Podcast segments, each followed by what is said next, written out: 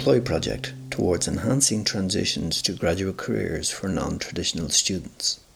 What have we What have we learned from employers? We've had a couple of years puzzling this out, talking to them. What What have we learned so far from from the, the interviews with employers?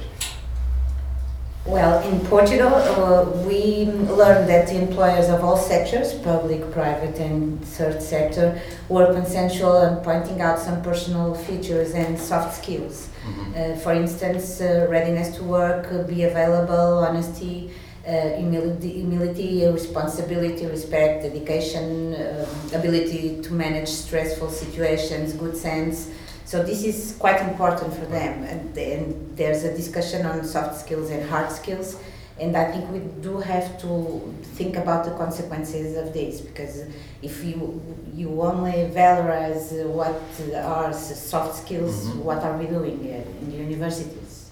Uh, when it comes to Poland, what was very interesting for us uh, was to hear from the employers that the degree, of course, it's a necessity in many jobs, especially in a public sector or in a regulated professions. But what the employers are looking for these days, when many graduates uh, are on the market, many people have uh, degrees, they're looking for what they call something special, extra something. Mm-hmm. So they're looking for the candidates with passions, with hobbies, uh, who can be dedicated, and these they find as a um, potentially good, uh, good, uh, good candidates for the workplace. So what they're saying, degree is not enough. It's a necessity, but you need to show more. In the case of Spain, we find the same, but uh, some of these specific things that the non-traditional graduates may have uh, we found that they were interesting for some employers. Mm. In spite there were some discriminatory practices when recruiting graduates from higher education, for some employers we found that they really appreciate things that many non-traditional students have. For example, uh, those that have combined the, their studies with work, it means responsibility for, for an employer, or those who come from an international background it means that they may have some intercultural skills that they really appreciate. In, in the UK, I think um, there's a particular situation in, in that we're looking at um, Warwick, which is an elite university, and what has come through is that um, employers have a perspective on universities and it's a hierarchical one. Mm-hmm. And so at Warwick, it's only the top companies, the top big companies that um, will target universities like Warwick, they won't go to some of the other universities. And what they're after is the, the, what they consider to be the best um, graduates, which tend to be younger, middle class uh, students. Um, and they're looking for graduates that will fit the company and um, have to go through uh, a long recruitment process. Yes, if we go to Sweden, I think that uh, the employers we have been talking to have different views of what is really needed from students. They all talk about high academic skills, but some of them are really talking about that students should adapt to a different kind of organizational cultures, whilst others are really talking about bringing in new research, being developmental, and things like that. So we haven't seen any patterns actually in what they are really searching for.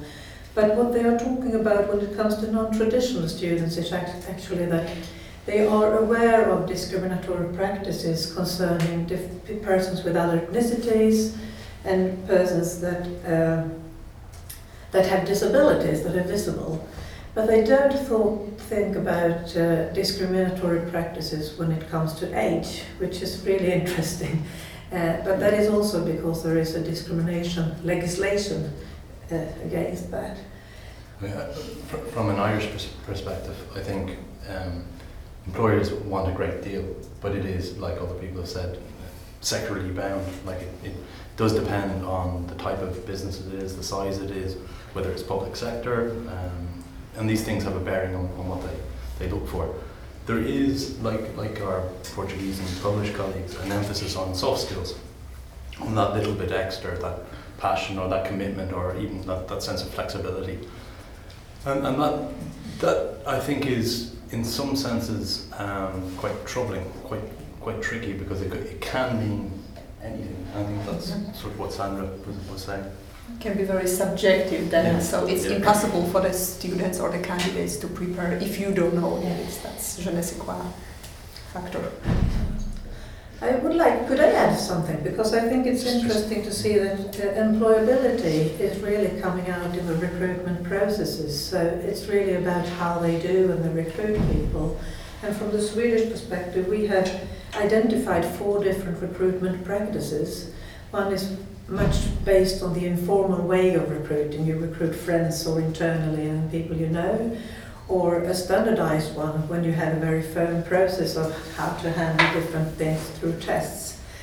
And, uh, and then we have two more, but both those uh, are problematic because the standardized process is not discriminatory as they describe it, but they don't get the persons they really need because it's a standardized process of bringing out standard persons, which is not very appropriate for non-traditional students either, I think. Yeah. Um, um, Maybe just to add to what I was saying earlier, I think specific skills and knowledge sets uh, do make a, a massive difference. And, and it seems from the research we've done, not so much with employers but with students and graduates, that you know certain types of degrees are very highly thought of after because of uh, skills shortages. Um, one other thing that might be worth keeping in, in, in this discussion as well is that a lot of employers they look for the degree almost you know that, that's a given.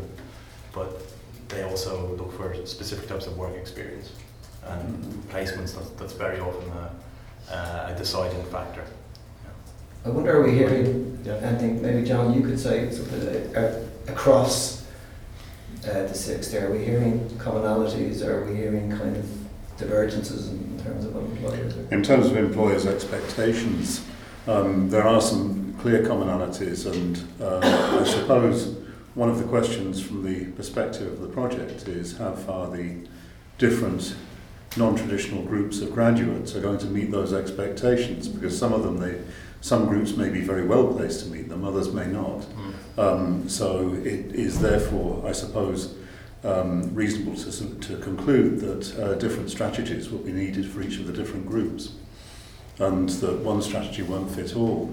But it, it's interesting as well, I think, to um, uh, uh, hear that the employers' expectations and uh, their um, uh, practices may be focused on recruiting traditional types of students, but for the project, the challenge is how you change that rather than simply to say, well, we know that employers have particular practices and the, these disadvantage particular parts of the population.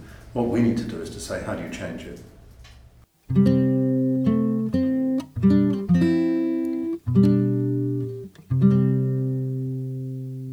Employ project is funded by the European Union through Erasmus Plus and involves six partner universities from across Europe. For more information on the project, go to employ.dsw.edu.pl or follow Employ on Twitter at Employ 2016.